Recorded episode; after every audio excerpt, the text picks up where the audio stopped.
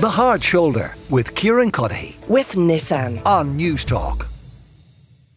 Karl Deeter is with me in studio, the financial analyst, Dr. Rory Hearne, uh, assistant professor in social policy in Maynooth University, and the author of Gaffs, both still with, both with me rather, um, to discuss and debate whether we should enshrine in the Constitution a right to housing. Rory, why should there be a right to housing in the Constitution?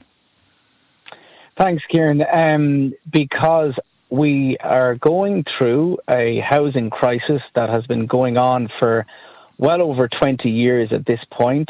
We see record levels of homelessness, particularly when you look at homeless children.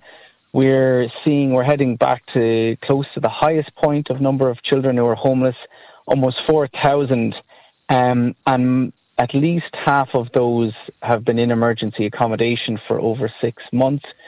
You look at an entire generation locked out of a home, you know, renters unable to get secure tenure, um, and a right to housing, putting it in the Constitution, and it's very important how we do it and where we put it, but putting it in the Constitution eh, within the what we call the fundamental rights that are listed in the Constitution, which are what we call justiciable, um, which means they are legally binding, um, would place housing as a right alongside, for example, primary education, which is there.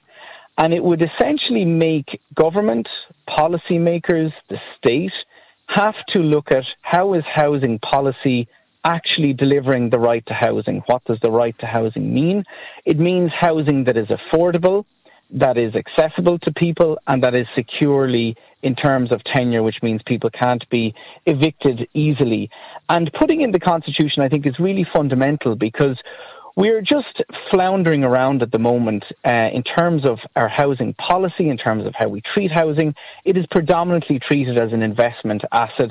It is looked at and valued in terms of property values. We don't actually look at housing as for what it is a home and a human right and a constitutional um, enshrining of that right would include a referendum within which we would have a national conversation about this. Is it what mm. we want? Do we want to treat housing in this way? But ultimately, it is about putting it in there so that governments have to actually deliver a right to housing for everybody and ensure that is in place. Karl, why should we not put it in the Constitution? So, Rory raises some points, uh, none of which I think actually truly relate to what we're hoping to achieve here, which is to, to end not having enough housing.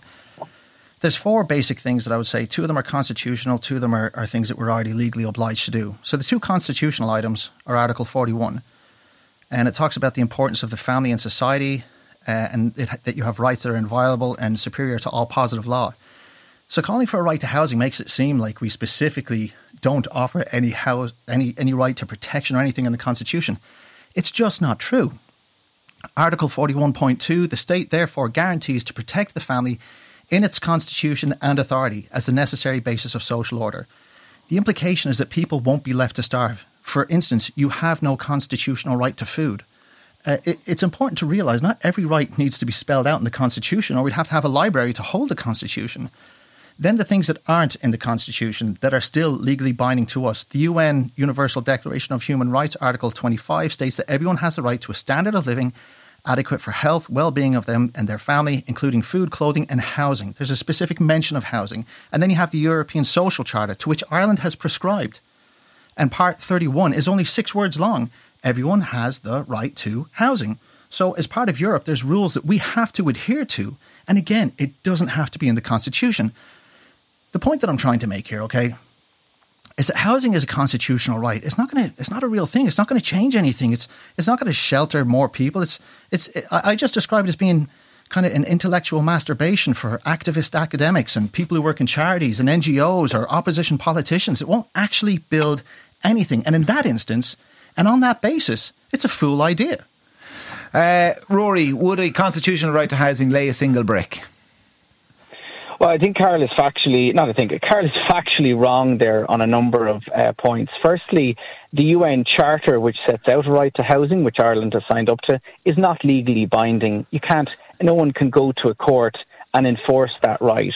And the courts have said there's actually no enforceable right to housing in Irish law as currently stands. So he's factually wrong on that. I, I was talking and in about terms the of his glib comments about no, no, no. In terms of no, but that that's what exists. That is the legal situation currently. There is no right to housing in Irish law as currently stands. And we can look at the evidence and he can be glib about it and say, well, it will make no difference.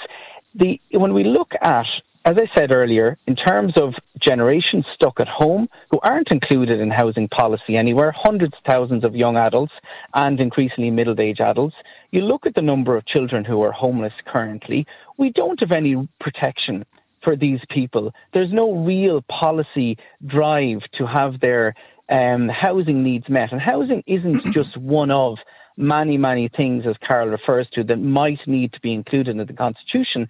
Housing is one of the most basic fundamental needs without which people can't live a life with dignity. So we're not Rory, saying about Rory things like your right to privacy.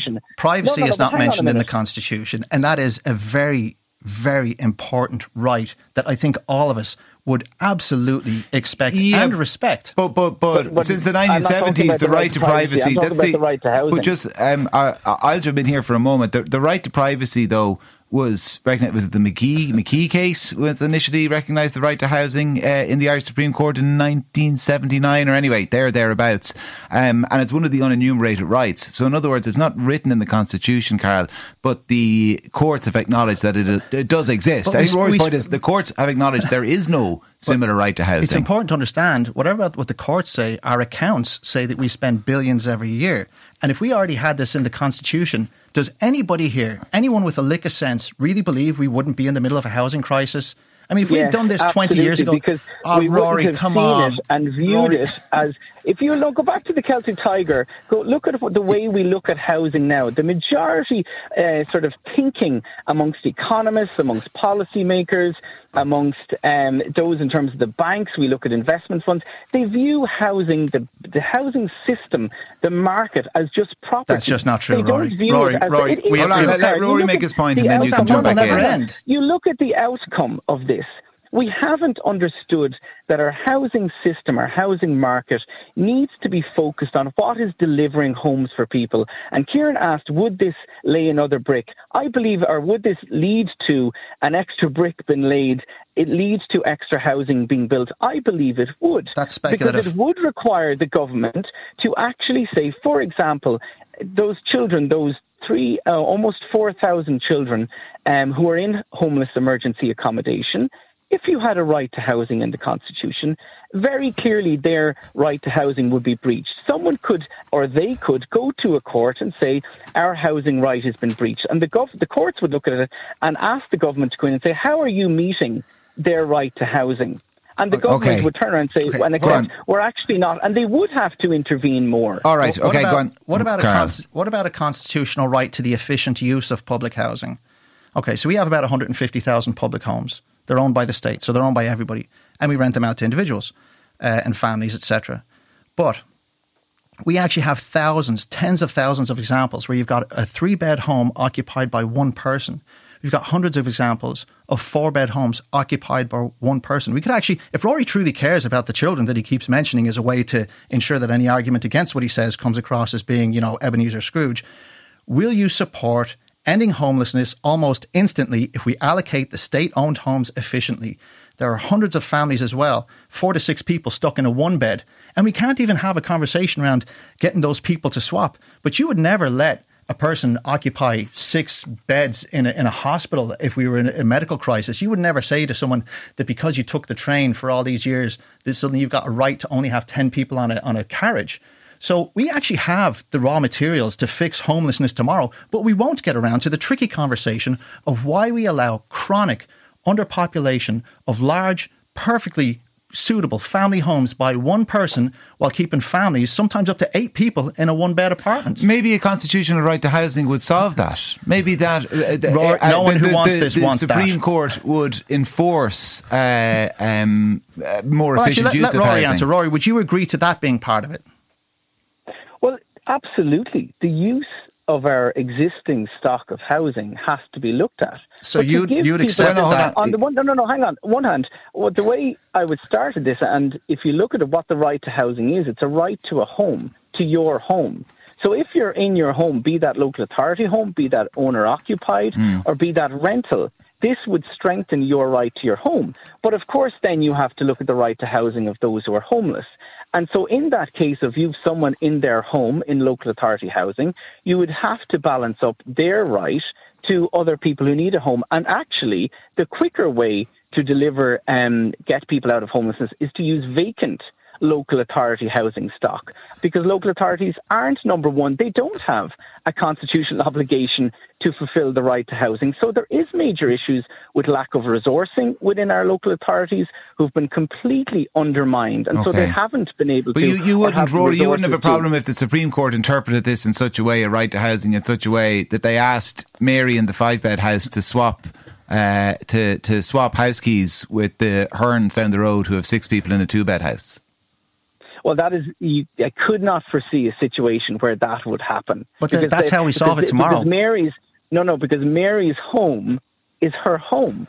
So she is not going to be put out of her home using a right to housing. That is just not going to be possible. Exactly. So thi- this is- this is the nub of it. For, no, no, hang on a minute. What Rory, you've made happen loads of Karl, points. Karl, can I, It can I, be- can, well, let me go ahead. No, Rory, in fairness, you, you of the I- local Rory, you're authority taking up the housing majority of the talking on. time. You said no, loads. No, no, hold on, hold on. I'm, I've, th- give out to me if that's the problem, Karl, not Rory. I'm the one chairing the discussion. Um, listen, um, i- i- if it's your contention that this would have no impact, what's the problem in putting it in the Constitution? because what we're doing is we're diverting energies towards something that isn't the fix while we go back home and then feel good about ourselves and rather than getting into the nub of it. For instance, why don't we have a constitutional right to build a house? You have a constitutional right to build in Germany, and because of that, they actually have far less housing compression than we do. We, we, we the, the rights you have over here is to prevent housing. And I, I think Rory probably knows a little bit about that. He was very much against developments of up to 1,600 homes in, in, in Well, Dublin now- city yeah, centre. okay. Well, I have to go back to Rory on that And that now, is but- fine. And that is, fine. and he'll Yeah. qualify because he knows it's true. It's Irish Times 2021. I'll, I'll pull up the article. Uh, you know, this is the kind of things where we need to focus our efforts is to actually allow the capacity to build homes. But instead, we're telling people, oh, if you have a site, you can't build a home there. If you, uh, you know, want to build more than 100 homes, whole brand new groups of activists jump up and they're effectively environmental ambulance chasers who will, will make a whole industry out of housing prevention. They're the things we need to look at. And if you put it in the Constitution, that doesn't solve those problems. It's just a way of backslapping ourselves with a self congratulatory effort that doesn't make a difference. All right, well, we are tight in time, but Rory, you deserve to respond to that. Firstly, in terms of the objections, I did object to an investor fund led development of build to rent apartments in Dublin, which I believed would not address the housing crisis because of the cost of those units and in terms of the sustainable community development. And in terms of this, I believe that a right to housing, putting it in the Constitution, having the referendum would at least, first of all, give the public the opportunity to decide how they felt on it. But in particular, if it was put in place, it would drive, and Karl is completely wrong, because he doesn't actually believe in the human right to housing. He believes in the market, the private divest- investors, private developers.